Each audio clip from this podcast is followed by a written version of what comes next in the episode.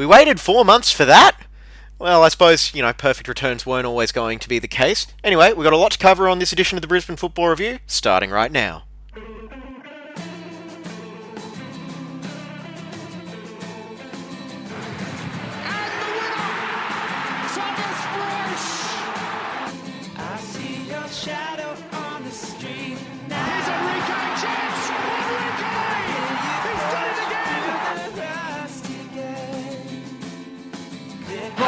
Shoots! Oh, Luke Brattan wins the premiership for Brisbane Roar.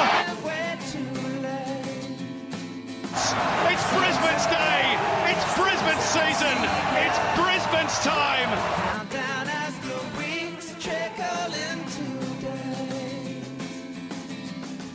So you come in and put your bags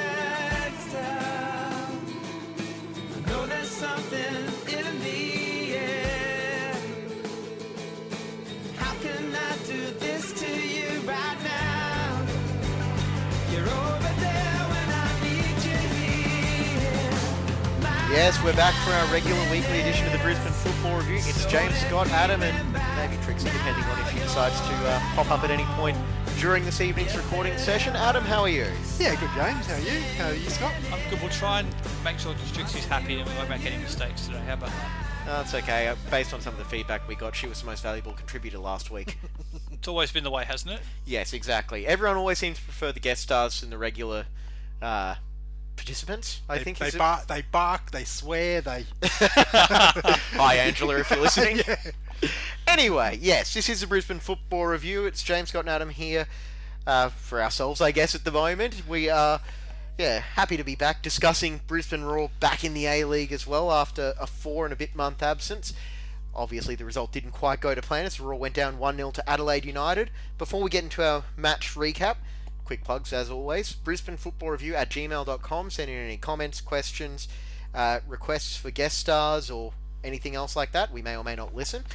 And uh, Facebook, The Roar Review, Twitter at BNE Football, both of those accounts where you can find live coverage of Brisbane's A League matches and also local NPL, NPL Women's, and FQPL oh, select matches from uh, those three local competitions, which are back this weekend, which is another thing to look forward to, isn't it, Scott? It absolutely has been waiting four months of football, so it's great to have it back once again. Yeah, not not to steal the line from uh, NBC's Sunday Night Football broadcast of the NFL, but we've been waiting all day for July 25th. Well, it was great to be there on Sunday night. I know you guys unfortunately weren't there, but it was amazing just to walk through the, the stadium for the first time in four months and see the see the floodlights lit up on the field. It was a bit of normalcy in a year where we've had next to no normalcy really. So it was it was great to be there. And can you just confirm the guy with the rubber glove was surprisingly gentle? There was no rubber glove actually. What? No, I, Didn't didn't have a glove? think I don't know what you I don't know what you think plan. happened, but obviously you've got a different COVID safe plan than what the rest of us had, James. Yeah, I do. Obviously, your employer does does does um temperature checks a bit differently than the rest of us. Oh, that's Oh, wait, that was a vet. Responsibly. Anyway, that? that? was a vet. Anyway, yes, back on track. I would have. I actually did have a ticket to go down on Sunday night, but all things considered, I'm actually kind of glad that I didn't make it down. If for no other reason than my hay fever's been acting up, so I didn't want to deal with the sideways glances every time I had to sniffle. yeah, Yeah, that would have gone well. better safe than sorry at the moment is uh, my approach for that, and I, yeah, se- seems like I didn't miss too much there. Yeah, no, um, well, my excuse. No, I just feel like going. It- Sunday night game. You didn't want to Gold get- Coast. You didn't want to go. away. Yeah, you didn't want to go on your cross country trip to get down to Robina. Yeah, exactly. It's a, a long drive, and uh, and at least uh, watched it on on Fox Sports. Yes, you were able to find One it of the eventually. one of the handful of viewers on Fox Sports Apparently, apparently. yeah. Yes, more on that later. Let's get into the match itself. Um, it was a six-minute goal from Kristian Os- Opseth. Ospeth. Opseth. Opseth. Okay. One of those. Yeah, I know. Hey, I'm a bit rusty with player names as well, which is not good for my commentary gigs coming up this weekend. But anyway, six-minute goal. It kind of came out of nowhere, didn't it? It did, but also the Roar kind of started pretty sluggish. It had a few turnovers. Adelaide seemed to be a bit sharper from the get go, so it that, it didn't. It kind of came out of the blue, but also you could half see it coming, given the fact the Roar did start quite slowly, not for the first time this year, but it was a really good cross from Ryan Strain to set that up, and a pretty good finish from close range from Opseth. But yeah, It- well, for me, I think the best way to sum up the first 20 or so minutes, as a whole, it looked like two teams that were coming off four months since their last competitive outing, and Adelaide just had that one perfect cross that made the difference. Yeah, look, we, and we spoke, you and I, James, on the um, post-game show, yeah, and, and the buzz and the buzzword was opportunity, and it, it just it came down to where Adelaide United they had one opportunity. It was a great cross from Ryan Strain that, that met the head of Kristian Opseth, and it scored. And that ended up being the game winner. Whereas the Roar, I guess, you know, scored a number of opportunities. Also, as well, I will preface that saying that some, you know, absolutely phenomenal goalkeeping by Paul Izzo, um, and, that, and that's sort of the theme of the night, really. Yeah, I'd, I'd love to see what Paul Izzo's home workouts were over the last four months. Because I'm assuming he basically just had one of those um, tennis ball shooter thingies and was just trying to save those. Because he was he was going right from the outset. Well, he was in top form, wasn't he, after four months away? So he's well, he's been a pretty good goalkeeper for a long time. He just seems to have the odd mistake thrown in, and unfortunately for the Roar on Sunday night, there was no mistake in there. He was absolutely brilliant for Adelaide United, and was a big reason why they managed to get the three points. I'd actually say that you know it's a remarkable effort considering that he was in hospital a month ago, so after a car crash. So um, that plus his uh, his charity sort of work, and I think it all sort of you know blend in one. But yeah, look, um, we we have seen Paul Izzo, you know. Put up those sort of performances, so it's no shock. But unfortunately, it just seems to happen against the Roar sometimes. Just normally, if a goalkeeper is putting in that sort of performance, it tends to be Jamie Young. Well, he wasn't half bad either, Jamie Young. Either. No, I don't think there was anything egregiously wrong from like Jamie Young's performance there. It's not like he could have, you know, stopped the header by any reasonable expectation either. But I think overall, what you saw from this Roar performance was it looked like a side that, yeah, as I said before, was just coming back after four months out, still finding their rhythm a little bit. And let's not forget, it was the first outing under a new coach who probably only had a couple of opportunities to really make the necessary tweaks uh, to what was the playing system. Yeah, well, they've only had what three, four weeks back in training, and I'm not sure how long. I assume Warren Moon was coaching and more involved in the training sessions for that build-up time, but um, it was Darren Davies who was presumed to be the coach until about this time last week. So we would, we would assume Warren was there, and look, he didn't change too much, but this side's built to play in that particular way. James Robbie Fowler, when he was here, built this side to play three at the back and defensively solid first with players pushing forward when they can, and it's a bit difficult to change it on the fly when you've got four games plus finals. It's probably a matter of you just have to try and stick with this style for now. And uh, hopefully we'll see Warren Moon bring in his style of football in the off season when he can get some of his own players in that that suit that style more. So I think you have to play this way for now. Well, that's it. And also, you consider, yeah, you've got to play the uh, players that you've got on hand, and this is the squad that they've got. And also, as well, you know, my question would be up until what was it, June 29th or 30th or whenever it was that Robbie Fowler officially left the Roar, were Moon and Davies actually saying, all right, we've got a coach to Robbie Fowler's plan? And then only since then have they been able to put their own stamp on it. Yeah, look, I, I don't expect too much change for the rest of this season, as as sort of we've talked about, you know, with with the uh, Warren Moon sort of appointment and whatnot. I, I, I don't think I don't think there'd be any appetite to do that. I think you know changing style it, it, it does take time. It does take you know months of preseason training. It does take you know a while to get that in, in the game structure. So look, I like so there's gonna be, as you said, there's gonna be little tweaks here and there, you know, out of either necessity or by choice. But I really wouldn't think there'd be too much changes of of what we know Brisbane Roar in you know season 1920 in the Hyundai A League. Two of those changes came in the form of two debutants for the Roar. Matt Rydenton came in from the start wearing jersey number 12, vacated by Aidan O'Neill, and Danny Kim replaced Matt Rydenton wearing Jacob Pepper's old jersey number 8.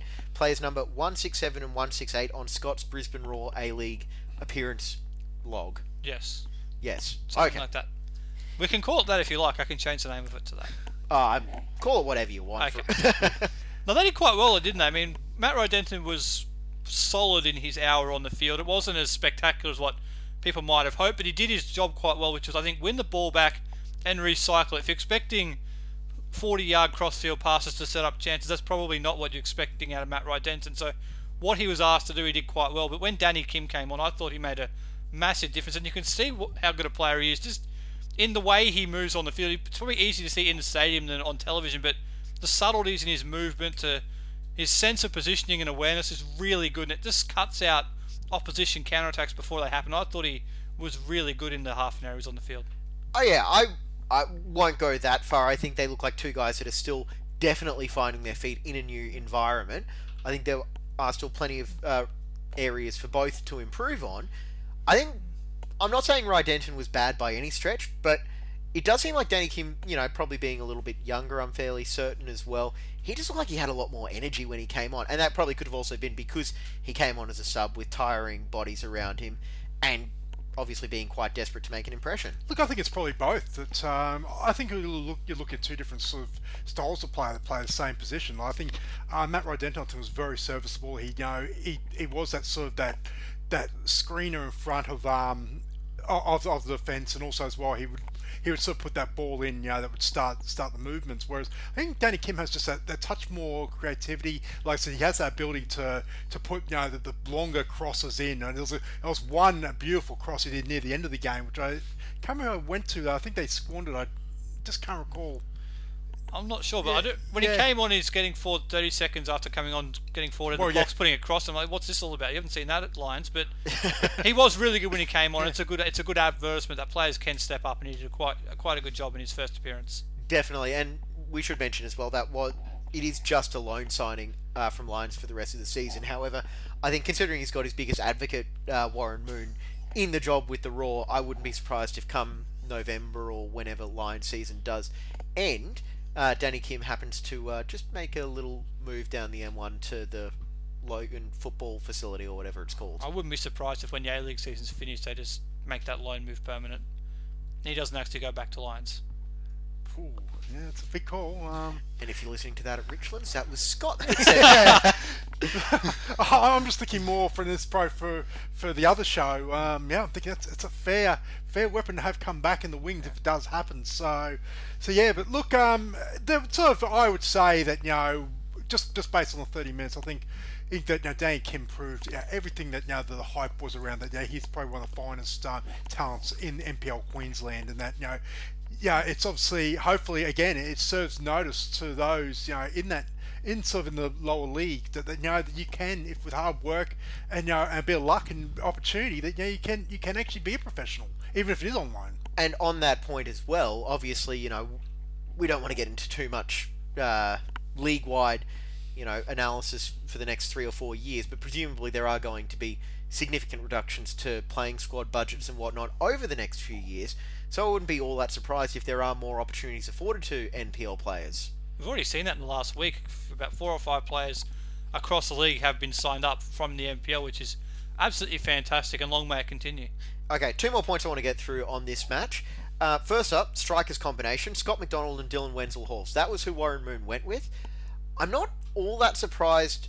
Uh, I'm, I'm not all that surprised, all things considered, because obviously you've got Wenzel Halls, who is a lot more. ah, What's the right word? I don't want to say energetic than Muradovic because they both have something going for it, but he, he does seem to run around a lot more, and I think that's the sort of style that Warren Moon does prefer, whereas Muradovic obviously does better with the link up play. It's probably more energy in his movement around the field, Yeah, whereas Muradovic is more technical and subtle in what he does. There's two different types of players. McDonald and Muradovic are almost the same player when you think about it. They both like to be creative and getting in the box to finish it off. So you don't really want two players exactly the same up there necessarily if you can avoid it. And we've talked about before. The Roar have got a whole range of different options. As Trixie lets us know, we need to wrap this up. But they've got Aaron Amadi Holloway who came on late as a target man. They've got Wenzel Halls who's quick and make runs in behind, and McDonald and Muradovic. It's a good mix. I think that Thunder and Lightning combination of uh, um, Aaron Amadi Holloway and Dylan Wenzel Halls off the bench, I think that's the best way forward for the Roar though, because you do you can then go three up top with McDonald or Muradovic. But look, I, I'm firmly in the Muradovic over Wenzel Halls camp.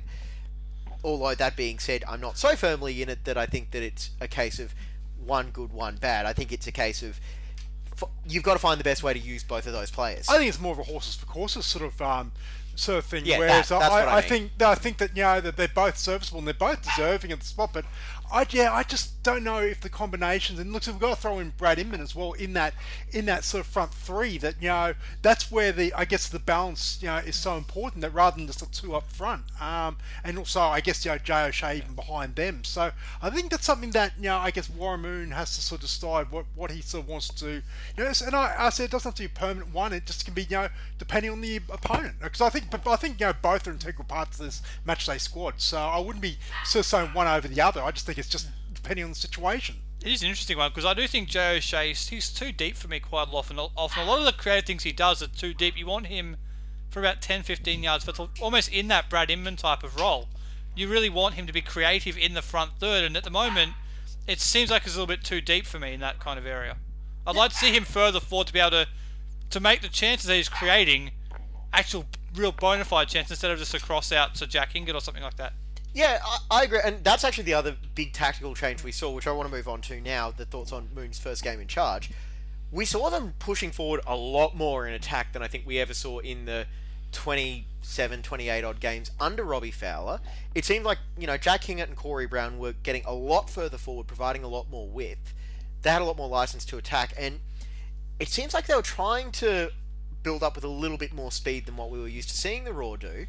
And I think that may be the one little change that we're going to see under Warren Moon, where they go further forward a little bit more and, yeah, try and maybe not go for broke, but take a few more risks. It's actually funny that watching it a couple of times, especially in the uh, second half of the yeah second half, that uh, where basically Jack Hingert was actually level um, with Scott McDonald a couple of times. It was almost like Scott McDonald sort of faint as to say, "What are you doing there next to me?" Basically, that's how that's how high that um, on at least on that right hand side that Jack Hingert's getting is that he was actually becoming you know basically another winger. And a couple of times, I think Scott McDonald was almost as shocked that oh you're there. You want me to pass it to you almost because I think that shows. I think that's going to be something I think we're going to see a feature of going going forward. Is that basically that you know Jack Hingert and um, Corey Brown are really sort of going to push high and become sort of almost like them back in the old days. You know, you know where you know in the I hate saying this word the Barcelona days where you know that basically you have the, the overlapping you know right backs into the wingers you, you stole that right out of my mouth there, Adam. I was going to say, yeah, I wasn't going to say Barcelona, but I just did there. Isn't there like a fine every time you say that on this show? Not, uh, there will be as of now. Okay. But um, yeah, you oh, you see, you know, Stefanutto getting forward and overlapping and putting in crosses for Solorzano, Barbarouses, Berisha, etc. Yeah. And you know, Ivan Franjic on that yeah. right flank. French, I think, was you know for a few years there the best right back in the league at that. He absolutely was. The one thing I did want to see when the Raw in the second half were chasing the game, I would have liked to see, particularly when Gillesphey came off, they had to make a sub there. I would have liked to see him go to a back four at that point. It seemed like they had too many defenders at the back, really not doing a great deal, covering too much. I know they brought on the Toure brothers and they're both really quick and all the rest of it, but three players back there seemed a bit of an overkill to me when you're chasing the game. I would have liked to see him bring another player in the front third and really go for it at that point. I think it might also as well. I think the great unknown about you know five subs now in the league, and you, do, you don't want to overcommit because obviously you, you have the ability to bring on a lot more attacking weapons. You know, I think you know whereas if it was pre sort of you know pandemic days where it was only three subs, you could say well it, you, you weren't going to get unless unless Adelaide were really chasing the game, you weren't going to get both, both Toure brothers on. Uh, look, one of them probably wouldn't even actually make the the um, the, bench, the team yeah. the team sheet. So with this, I think this is the great unknown of okay, it, you don't want to overcommit, try and chase the game because they, they may counterattack and bring you know, you know some quick men on which can just catch you you know with your pants down basically. So I think this is a, I think it's also going to be a period this sort of next you know month to football. We're going to sort of see you know a lot of different things that we haven't seen before come to fruition. I think the I think the five substitutes um, to come on, I think it's going to change the game as we know it. That's it, and I'm not quite ready to you know go all doom and gloom and say, oh, the season's gone, they lost one game, you know, don't bother trying or whatnot, because let's be honest, every team is going to be in that position, and I feel like the standard is only going to improve as teams get match fit, get more comfortable, you know, playing again, and also get used to the hub conditions down in Sydney. Absolutely. And you only got to look at some of the other results over the course of the weekend and say that the Premier's plate may be not mathematically done, but basically done. But the top six final series, whoever gets into that, all six of those sides are going to have a reasonable chance of actually doing something in the final series based on what we've seen so far. And you're right, there's going to be a lot of neutral games. I mean, yes, the Sydney teams might have an advantage being at home, but if you're not playing a Sydney team, it's a 50 50 neutral game. And I think it's going to be, to your point, James, who deals with the hub situation the best will come out on top in this. And uh, on that as well, you kind of feel like maybe the best best equipped team to deal with the hub situation might actually have nothing to do with footballing ability because you could say, you know, a lot of these sides that will be competing for the uh, championship in a couple of weeks or whatever, the teams are going to be competing for that. They're all going to be probably about the same in terms of level of skill and you know level of execution at the moment. It might come down to the teams that actually just have the best chemistry. Yeah, look, that's that's where you look at someone like a Wellington, you know, who who do who like Wellington, Perth are probably the two teams that sort of stand out. Say because they're the ones that travel the most, and they're the ones that you know obviously will spend a lot more time together. So um, you, you'd almost say if you if you're not looking at it from a football form sense, they may be the teams that may benefit from you know what they, I guess what they call hub life. Um, look, we don't, but then again, we don't know what the effect is going to be on the Victorian teams who are, are all still quarantined away at the moment, and we will not see them for another, you know, four or five days at least before before they, they come out. So look, there's so much, um, I guess, form or lack thereof to be able to base opinion. I, I think you know one nil loss at, at, the end of the day, other than sacrificing three points, I, I think at the end, the day, I think just move on to the next game, see what happens. Okay, two things. First of all, in Wellington's hub, do you think they've removed all the golf carts? Oh, I hope so. Secondly, I think the only thing this has cost the Roar is probably uh, a chance at second spot. Otherwise, game on. Let's see how it goes. I'd really like to send you to Wellington right now after that. That plus everything else you said about the great the great fans we have in New Zealand. I'm planning on going there next year. Well, not Wellington, but the South Island. We'll be alerting them to your whereabouts at all times. Go for it. What's the worst that can happen? The way it's going, it's probably the only place we can go cruising next year. So I'll, uh, I'll, wa- I'll wave from, from the deck of the Queen Elizabeth. You, you, go, you go cruising, I'll go skiing. There Sounds he like seat 3A. Get him.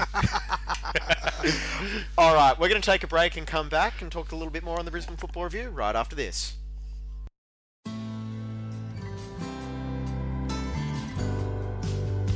You're listening to the Brisbane Football Review. We'll be back after this. All right, segment two on the Brisbane Football Review here this Wednesday evening with James Scott and Adam, and we're going to move on and to our- Trixie. Don't forget Trixie's here as well. The producer in chief is here. Yes, that's it, and she's eyeing off the microphone like she wants to take it off me and take over hosting gigs. Good at it. Yeah, well, she knows how to draw attention. Anyway, yeah, segment two. So we're going to go through some of the news stories that have popped up in the nine days since we did a proper podcast. More or less. Yeah, we did the we did the emergency. Well, you two did the emergency one with Joel on Thursday, Friday evening, One Uh, of those. Thursday- I think it was Thursday Thursday, yeah. yeah. One of those. and good job on that. That was actually a very good listen. And Adam and I did the post game show on Sunday. So That was also a very good listen. I can vouch for that. Really? Anyway. All right. So, um, other A League games going on at the moment. Sydney 3, Wellington 1 on Friday night. Perth 1, Central Coast nil. Um, and then last night, Newcastle put the uh, Premier's Plate party on hold with a 2 1 win over Sydney FC. What a tremendous shame that was. It was look Newcastle did really well in that game and they kind of showed you that they're heading in the right direction. When they I don't know if they can make the top 6 or not. It's probably a long shot, but they're heading in the right direction, which is a positive sign for them and look Sydney will get their premiership eventually, but what a shame it wasn't last night. Yeah.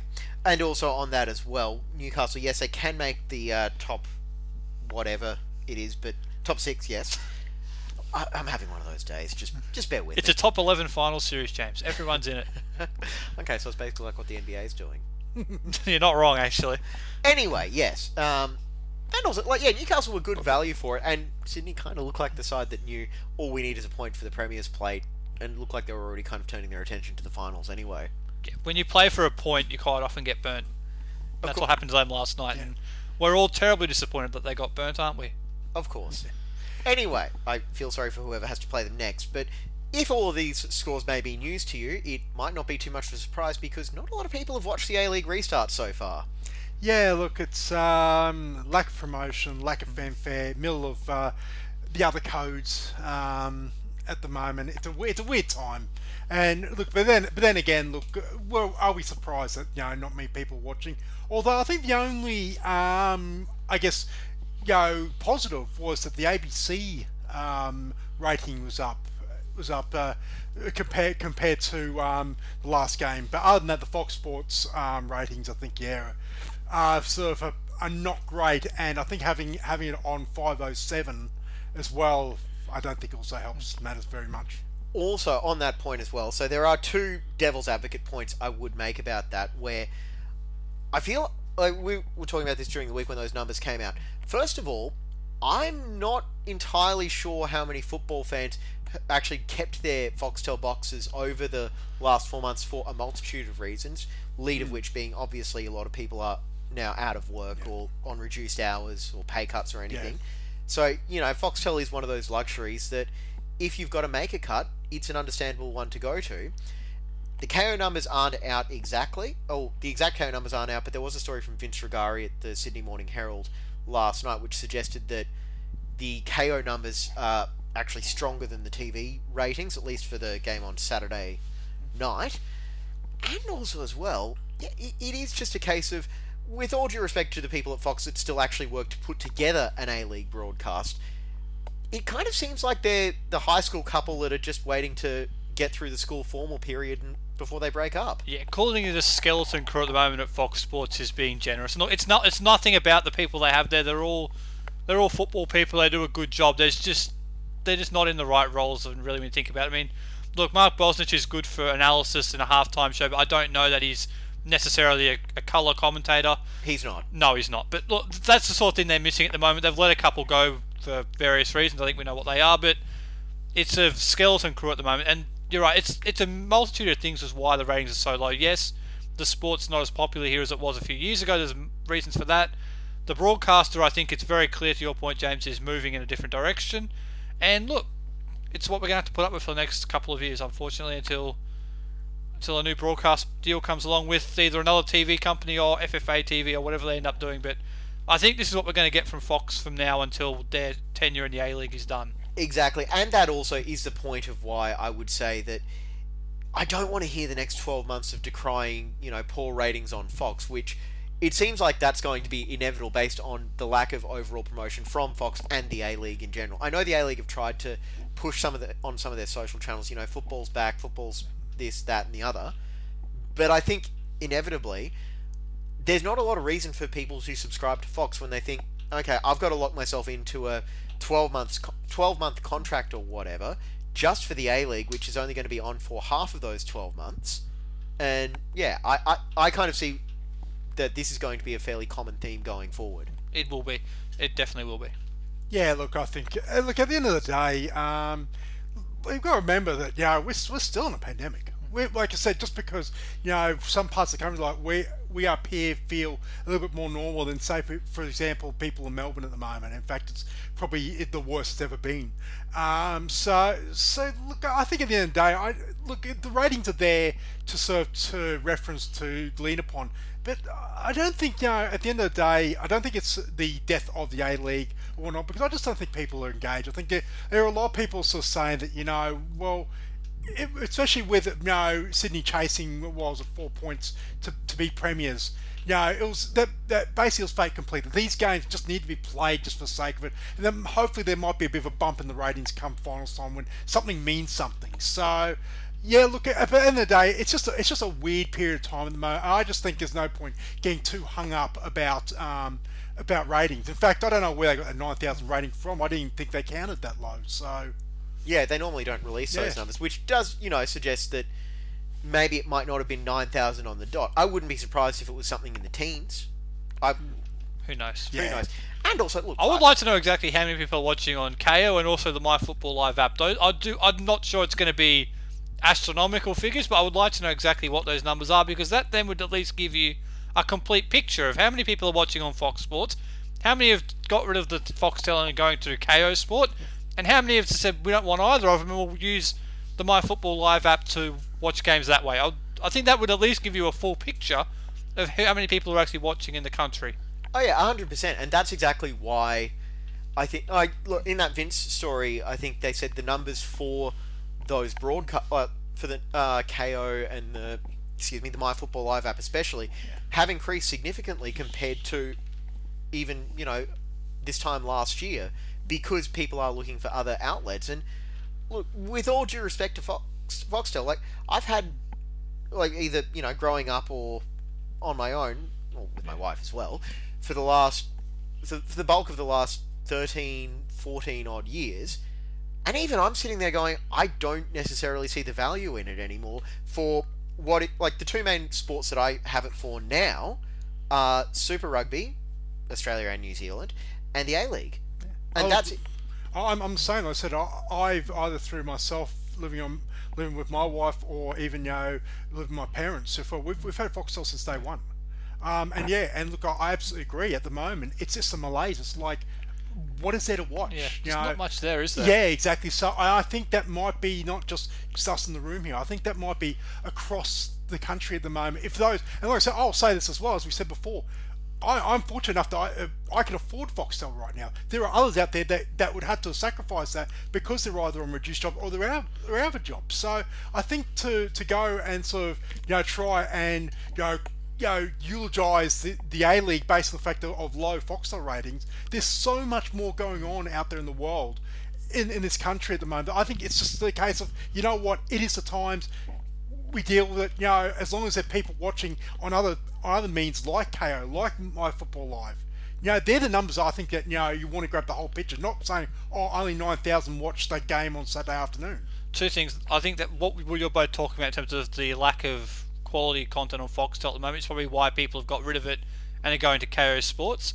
And the second thing is I think we all put too much in a TV rating. Oh, yeah. Yep. I think we put too much emphasis. I know it's important and it de- drives TV deals in the future and all the rest of it, but I think people get way too worked up over a television number. Yeah, and on that as well, I go back to something I've been saying since season one of this podcast. You get you get the in stadium product sorted first. That makes it an attractive TV uh, proposition as well. So Exactly. you've got twelve more month or one more season on Foxtel after this. I th- I feel like the clubs, the FFA, the league as a whole need to basically be saying, all right, let's get this in stadium product sorted so that when you know they launch, you know, FFA TV or go to Optus, go to SBS, Channel 10, whatever, whatever they do, yeah. they've got something that they can say, look, this is why it becomes a better broadcast proposition than something else. And in the meantime, what you're seeing a lot of clubs are doing is producing their own content. You've seen Sydney FC producing their own pre-game show. The Central Coast Mariners actually were doing this before lockdown. They did a couple right before lockdown started. I think a couple of other clubs are going down that path as well. And I think that's a really good idea. I mean, if there's if there's no pre-game shows on Fox Sports anymore, and there's about a 10-minute post-game show half of the time, so that content is no longer on Foxtel. So I think the clubs are a few of the really well-run clubs are going down that path. And I wouldn't be surprised if by the time this season finishes or the next one starts, all 11 or 12 clubs, including MacArthur, will go down that path, producing their own pre-game shows. And I think there's real value in that. And Mr. Pere, if you are listening, there are three numbskulls in this room that would be happy to uh, pitch in with that as well. And I know there's a fantastic studio just down the road from where we are now. Yeah, well, We'll leave that pitch in your hands, and if you get it wrong, you're out of here. All right, find a new place to record there. but yeah, o- and on that as well, like I do, I do want to keep going back to yeah. Obviously, you've got to get the in-stadium product right, and there's a whole bunch of other issues going on there, as we know when it comes to in-stadium arenas and stuff. But like, how many times did we say over the four or so months between matches where yeah, like we wanted the A League season completed just for the sake of completing it, and I kind of feel like that's why there's malaise not only around the A League, but even you know the other sports that I've watched. I've watched NRL, I've watched AFL, I've watched Super Rugby. This isn't a problem that's necessarily unique to the A League, where it kind of feels like it's just okay. Look, can we get this done, and next season it'll be better. I think I think NRL and AFL are a bit different. I think because because I think well actually I'll, I'll, I'll separate that again. NRL like I, I find it's probably the product has never been better, but I think it's because the way it's been done. The first back. There was that hype. And it's I because think the Broncos keep losing. It Says the non-Broncos. Yeah. fan. Exactly. But where, How are whereas, the Cowboys whereas Shh. yeah, not much better. At least at least Broncos have a coach right That's now. the NRL discussion on this show done. Yeah. Where- Whereas AFL, I guess, has been sort of thrown out a little bit because of um, the, the different hubs and whatnot. So uh, each each sport at the moment has a, and even you know Super Rugby with you know you've got Super Rugby A- Aotearoa, you've got you know Super Rugby Australia. They've all it's all got all sports have got the different problems, and the A League's no different. It's it's got its own challenges, and I think the challenges is like well the, the season was you know you know, you know three quarters done with with a with a leader that was out by you know by double digit points. There's always going to be a Jeez, case no of- one would watch a league that has a uh, that resumed with a leader so far in front. I don't know what you're talking about. Oh no, I'm not watching that league at the moment. Sorry to But, uh, interrupt there, Adam. Yeah, no, but, that, but that's the thing is, is that it is. I think each different sport has its different, um, the different uh, sort of challenge. I think at the end of the day, it's a case of these are the times that we are in right now. I think that 2020 is going to go down. You, you look back uh, 30, 40 years time, you're going to say 2020 that year was just a weird one. And I think that's just in life in general. Exactly, and we also hope that by the time the A League comes back in December, you know, crowds are a little bit more at a normal level. You know, you're able to, you know, go to the pub pre-game. You you can make a bit more of an event. The of match going day to- experience is back. Exactly. Yeah. Thank you for s- summarising, Scott, because I was going to go on a three And, cents and, the, and the match day experience as well, I think it's supposed to tell you, doesn't start at kickoff. It starts well beyond, Yeah. before that. And I think with all the restrictions and everything else that's going on, um, yeah, look, I think you know, I think uh, football more than anything, I think you know, it relies on that match day experience. Um, and at the moment, as reflected in the numbers of the crowds, even though they're heavily capped anyway, um, yeah, it's a case of well, it's only the real diehards that really want to go. I think those so, so casual supporters, those that want that experience, they're saying, you know what, I can be bothered because I can't do what I normally do. Therefore, I'm going to stay at home. And I think, and I think I'm glad that at least the, the, no one's been jumping up and down saying, oh, the crowd figures are poor because that's even a bigger can of worms. There were a few of those, but I think they were more tongue in cheek than. Yeah, I know we're going to move on, James. but oh One no, no, last, I'm happy to keep going. yeah, on one this. last point on this. I mean, look, we we went through a civil war a couple of years ago with the administration of the league, and I don't think I think people thought that civil war was over. I don't think it is. I think you've still got a real divide between people who will watch the A League and there's people who only will support their local grassroots club. I think when we can resolve that issue, the civil war will be over, and we'll be able to get some of these issues like TV ratings in the in the right direction. Because at the moment, there's there's a lot of people out there who just do not watch the A League for a whole bunch of reasons. Mostly, the team they support for the last 15, 20 years is not in it, and I can completely understand that. If they're a fan of a particular team, you're going to want to watch your team play. And if you don't have any affinity with the 11 or 12 A League teams, I can understand why you wouldn't want to watch it as a football fan. So I think we have to resolve that issue as well. and that's something that's come up here as well, where I feel like the three of us in general, our overall like A League consumption has gone down over the past couple of years because there's just something missing for it. Like it's not quite the level of fun that it used to be. You know, even four years ago when you know it, it d- didn't always coincide with the Roar's glory days. Like I know when they were, even when they were struggling and made that rally in the 17-18 season to just make the finals. That was a fun season. Still going there, still you know going to the games, watching every week. Watching the non-Brisbane games at the moment has been a real struggle. And that's where I think the numbers are dropping off. Is that I think the A League fan at the moment is content with watching their club in that game only. Whereas I think back three or four years ago, there were enough quality games on that you'd watch four out of the five. Um, and, and yeah, and the fifth game would only because you had something to do, or you know, your, your missus chases you off the couch, says go do some housework, or something like that. Yeah, So, so, so yeah. So I think that I think that's that's also changing. I think again that's what reflects on the ratings is that you know if it's only people that are invested in two clubs playing at time are watching and the neutral numbers are down, then you know of course it's going to be lower. Yep. So I think it's again that's a case of figuring out what the wider product needs to not only attract this the, the two set of fans, but also as well what is going to attract the neutral. And you can't have a derby every week. You can't have a grudge match every week. It's it's got it's got to be something else, and that's I guess the question that the clubs and the FFA and whoever else need to sort of think about you know going forward. I, I don't think there's any point trying to do it this season. I think obviously because of all the weirdness that's going on in the COVID nineteen era, but that's something certainly for next year, next two years, they need to really focus on. Because I think if anyone needs to complain about ratings, that's probably where the biggest drop off has been. Yeah, I think there's too much emphasis on derbies. at the moment. They're always promoting the Sydney Derby, the Relying Melbourne the Derby, hit, yeah. the, the new Melbourne Derby, the, probably the new West Sydney Derby, whatever they're going to call it. There's too much emphasis on on derbies, and I think people whose clubs are not involved in these derbies are, are sick of it. They're sick of the emphasis being on those games and those games only, essentially, and not everyone else's games. There's one derby that never gets promoted, by the way, which is the Newcastle Central Coast Derby, which is the oldest derby in the A League, and you get hear very little about it. I know it's not the most glamorous of teams, but But it's had some good games. it has. Yeah. It's a derby you don't hear much about. I think people who aren't involved in Sydney or don't support Sydney or Melbourne teams have just about had enough of these derbies. I know I have.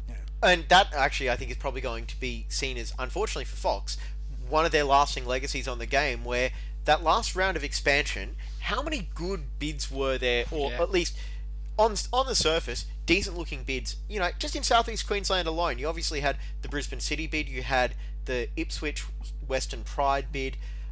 There probably was one on the Gold Coast as well. I'm gonna guess there were. You know, uh, then you know you look at Hobart, you look at Canberra. This is what happens when you let TV companies dictate the direction of your league. Exactly, and they became a little bit too reliant on the sugar hit of, you know, getting those derbies and the big feature matches. And you kind of forgot that. Let's be honest, like Brisbane and Adelaide have a pretty good rivalry that's built up over the last few years, thanks in large part to the Aloisi brothers speaking Spanish in one uh, one evening down at Cooper Stadium. Si, senor. Yeah, but like even then, you go back to round I want to say 27 in 2000 in January 2008. You know where Danny Tiatto punched one of the Adelaide players in the face and got sent off, costing the Roar their first Premiers Plate that year. But there was like, you know, you look at those rivalries that have just built up. You know, the Nix and Glory, they've got their own little distance derby rivalry, which you know, I think I saw they've got a cup. yeah, They exactly. actually have a cup. like obviously it's it's not the it's not the you know burn down the house on the other side of the street that's in the wrong colours, but that's like that's a fun rivalry and.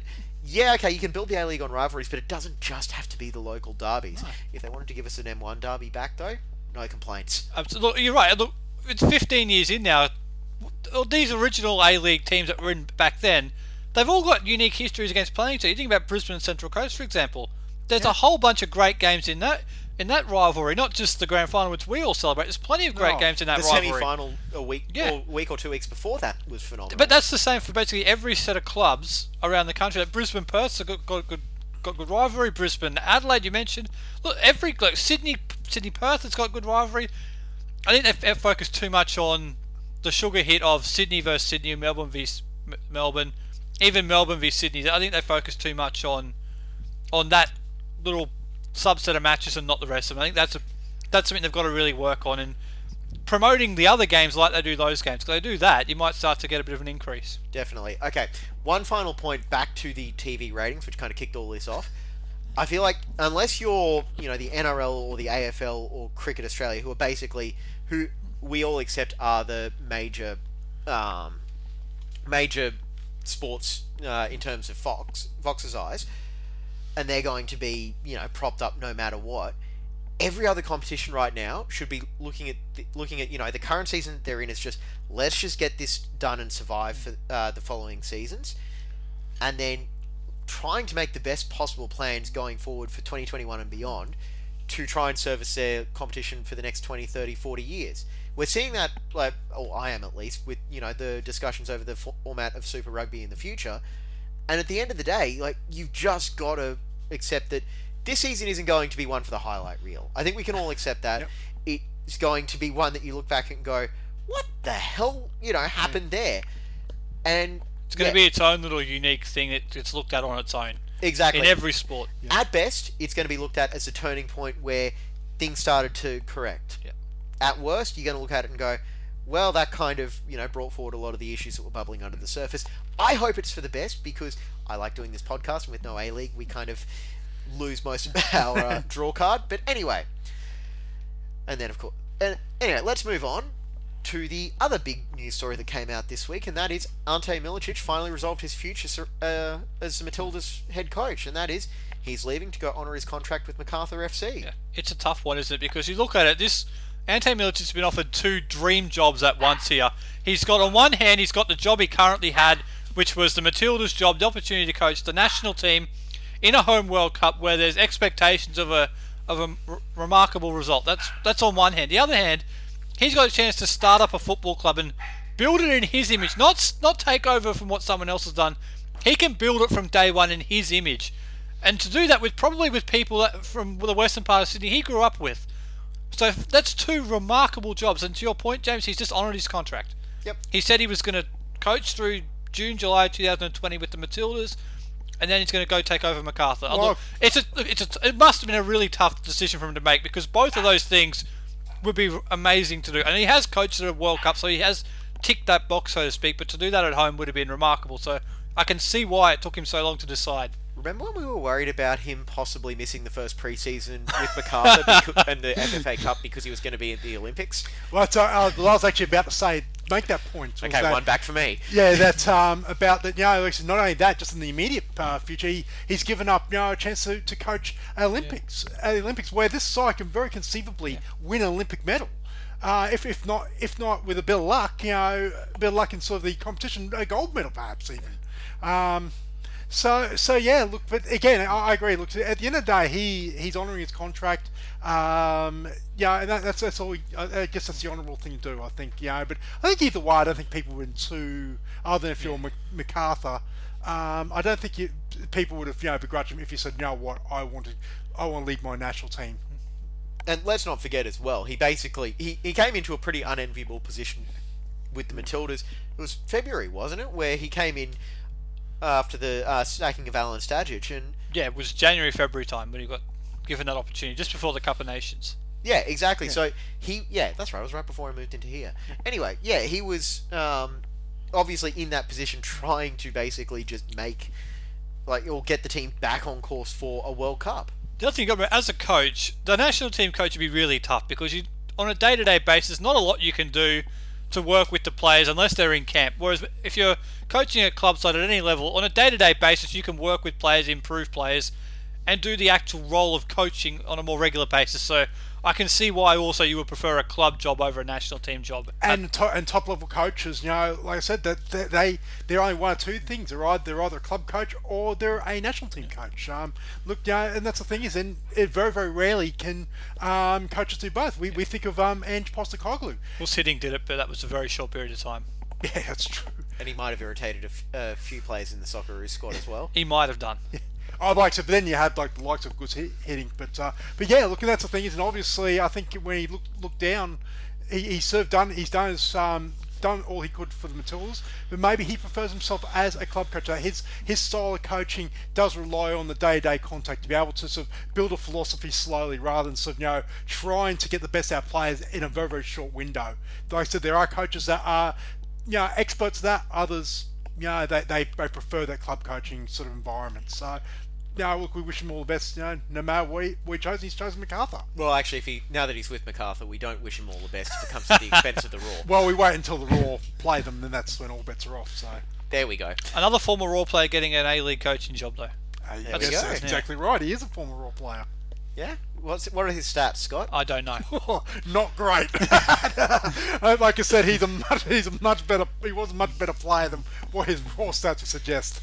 Actually, well, just on that quickly before we go on to uh, contenders for the replacement, I remember first football manager I bought. I think it would have been 08, 07 or 08, where Milicic was uh, in the Roar uh, team then, and he was one of the players that I kept trying to cut to free up space. but but in my you know naivety about how football manager worked, I couldn't quite work out why I couldn't cut them the same way you can players in the NFL.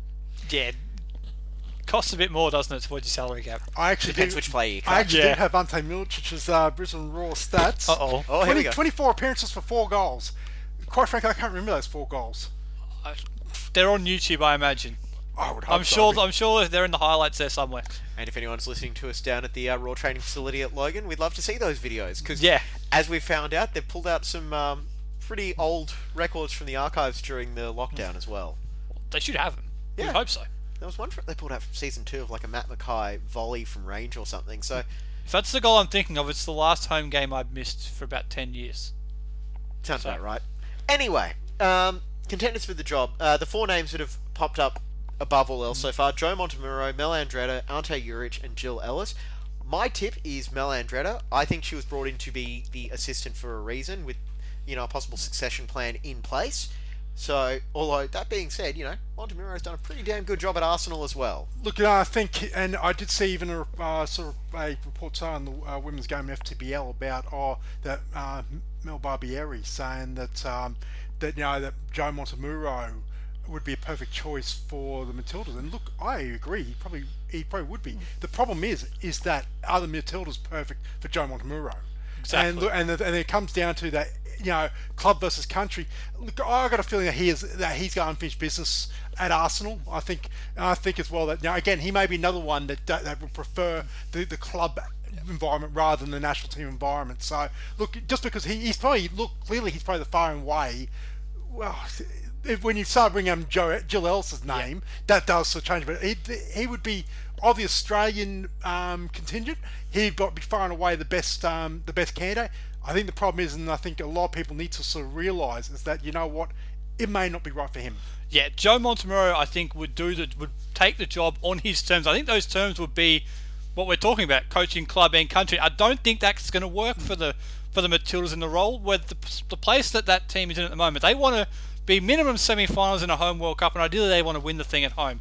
So I don't think you can have a club coach doing the national team job on a half-time basis. So I think he would have to choose one or the other. I think Ante Juric is going to be the local candidate if they do go local because he's done really well with Sydney FC. I'm not. I know Mel's done really well as well, but I don't know if she's got the badges. But if they really want to make the semi-finals of a World Cup, Jill Ellis is the coach. That's who you want to make a statement. We were talking about this in the media box on Sunday, Sunday night. If you want to make a statement, that's who you go and get. It'll it'll cost a lot. I was gonna say, it'll where- cost a lot, the- and can you actually get to convince her that it's an opportunity that Jill Ellis wants to take? Than the Yeah, gig as if, well. you, if you can convince her it's a job that you want to take, that's who you go for. I'd like to know where the FFA money tree is. 'cause Well, that's- that's gonna be- another point. That's where what it's going to take. And you're right. It's also convincing her that you know after retiring from the top team in the world, Yeah. the, the benchmark in women's football at, at international level, Yeah. to come and you know do a I guess a rising power. And yeah, and look, maybe the challenge is something they can sort of throw up. But yeah, look, I I think I think honestly, I think there's more chance of Joe Montemuro coaching the Matildas than Jill Ellis. I think that's something that you throw out there and hope it sticks. And look, if it happens, it would be the, a great day. But look, I just don't think it will happen. All right, we've got to take a break, and then we'll come back and talk about the Roar's next match against Melbourne Victory right after this.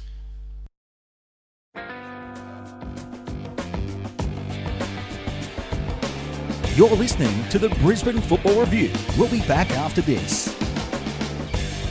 Okay, third and final segment of this Brisbane Football Review podcast. It's James Scott, Adam, and maybe Trixie if she decides to be cooperative or not.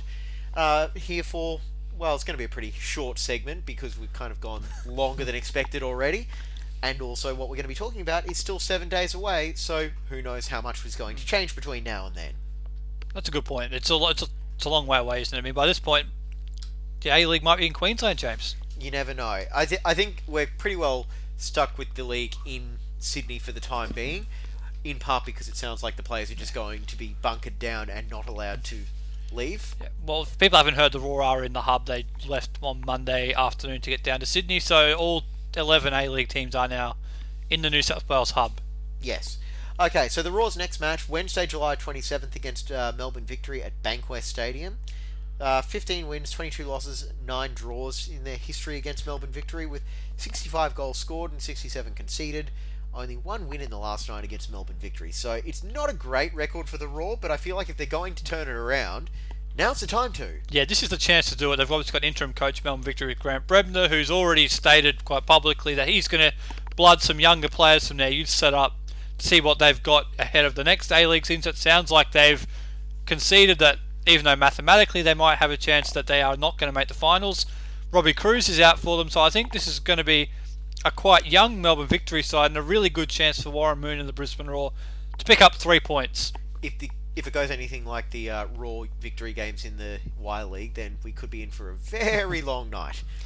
Well, it depends which one, because uh, I think they, they split the uh, split the camp. But the one I'm thinking of is This is uh, a home game against the Roar. The home game, the Yeah. home game at um, Eric Evans Oval. Uh, and that look, and when you Or the when- one at when- Lions the year before. Yeah, oh, exactly. And if you're looking at you know basically bloody young players, um, look, there is a potential that could happen, um, as as it does. But uh, look, I think uh, again, it's, it's still we don't know what out the effect that you know of you know Melbourne Victory coming out of the, their quarantine and uh, like how that's going to affect them. It, it's going to be one of these games where look, you just got to you just got to take merit. You would hope that the Roar will be better off having that one you know ninety minute game under their belt and and a look, I guess an average performance. I wouldn't call it great. I wouldn't call it bad. Um, but yeah, we just we just do not know what uh, Melbourne Victory will bring at, at any stage. So uh, it could be it could go anywhere.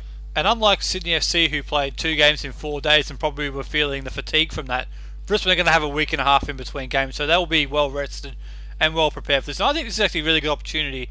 If they're to, if Warren's going to start Danny Kim in any game between now and the end of the season, it has to be this one to see what he can do. Because if Victory are going to field a young side, it's a great opportunity to throw someone in there and see what they've got. And boost his confidence Yeah, as well. this And- is the game. You don't want to try it against Wellington or Sydney after that, who are teams who are competing at the top end of the A League and will be there or thereabouts at the business end of the season. If you're going to start Danny Kim in those games, you've got to start him now. See if he's got it in his locker to do it. Because we know Matt Ridenton can do a job, as we talked about in segment one. We know from the start of the game he can do a job. Can Danny Kims do that job? I think we have to find out, and I have a feeling we actually might get the chance to find out in this game. I would even go as one far as saying is that you know give maybe Scott McDonald a rest and, and go with um you know go with um Muratovic? yeah often I, I, yeah it was a 50 Mer- Mirza Mirza Muratovic and uh, Dylan Wenzel Hall It was up 50 50 shot. It was either him or Holloway. It could have been Jai Ingme was thinking of. He was on the bench too. No, no, yeah, no, Mercer and um and Dylan. I think you know if you want to you know, see what they can do together, you know, two contrasting styles, two young players. You know, like I said, again, a case, it's a case of you know for the Roar, they they really. They really served, you know, while mathematically they're in trouble, I think they, they're going to probably finish anywhere between, you know, third and sixth. So, yeah, you, you never know what diamonds and rough you can find in these last couple of weeks where there's not much on the line. So, you know, why not? The other thing is you don't want to take them too lightly and then not get the three points because if they need, they have to get the three points here because that pretty much guarantees finals football for the Roar 100%. If, if they don't, if they don't drop points in this game, it might become a little bit more dicey. But I think they're going to win this game quite comfortably because I think they're in better. They've been a better team than Melbourne Victory all season long, and they've got something to play for. And I don't think Melbourne Victory have too much to play for under their interim coach. On that as well, I would also say that um, the main thing I would be looking for as well. You remember that Wanderers game that I think was their third last before the season went on pause? Yep. Yep. I want a similar start to that. Just I'll say yes. Yeah. just come out, blast them off the pitch. Victory are probably going to be a little bit sluggish in their first game back, as pretty much every team has been all around the world. And I think if they can get out there, blow them off, uh, blow them off the pitch early, get a couple of goals in the first, you know, 15, 20 minutes, and make the victory have to chase. I still trust that the Roar are defensively solid enough to try and shut things down and come away with a win from there. Absolutely. Look, we know Victory have got some good players, but they the Roar should be able to contain them. I think this is going to be a three points. It has to be three points. It's actually quite a good game for the Roar to have. First game in the hub, a highly manageable game, one where they might be able to get the job done early, fingers crossed early, and then bring some players in after that to get them a bit more matched up. So I think that's that's the ideal plan. Hopefully it goes that way, but we'll have to wait and see. I think that's the, the one takeaway that they need to avoid from the from the Adelaide game is they need to start better. Yeah. They start better, you know, they, they get on the front foot early, you know, and like I said, and look if they can put away one or two goals, I think that might be the game right there, and then just manage the situation. even if they have to, uh, well, at least according to Instagram, uh, take what looks to be a pretty fancy coffee machine from their hotel they're staying at. Make sure you take it to the dressing room, load everyone up with about three or four espressos before kickoff, and just come out buzzing. That's that's a that's a good tactic. I like that tactic. Ah, does is that okay with ASADA? I don't know how much caffeine are you allowed. no. Caffeine's legal, isn't it? You're allowed caffeine. What are you talking about? yes. Anyway, so Every park footballer would be, com- uh, be wouldn't be able to play if you couldn't have I wouldn't be caffeine allowed to before do the my game. running. That's Yeah. for sure. Caffeine's an essential essential product. Yeah, what are you talking definitely. about?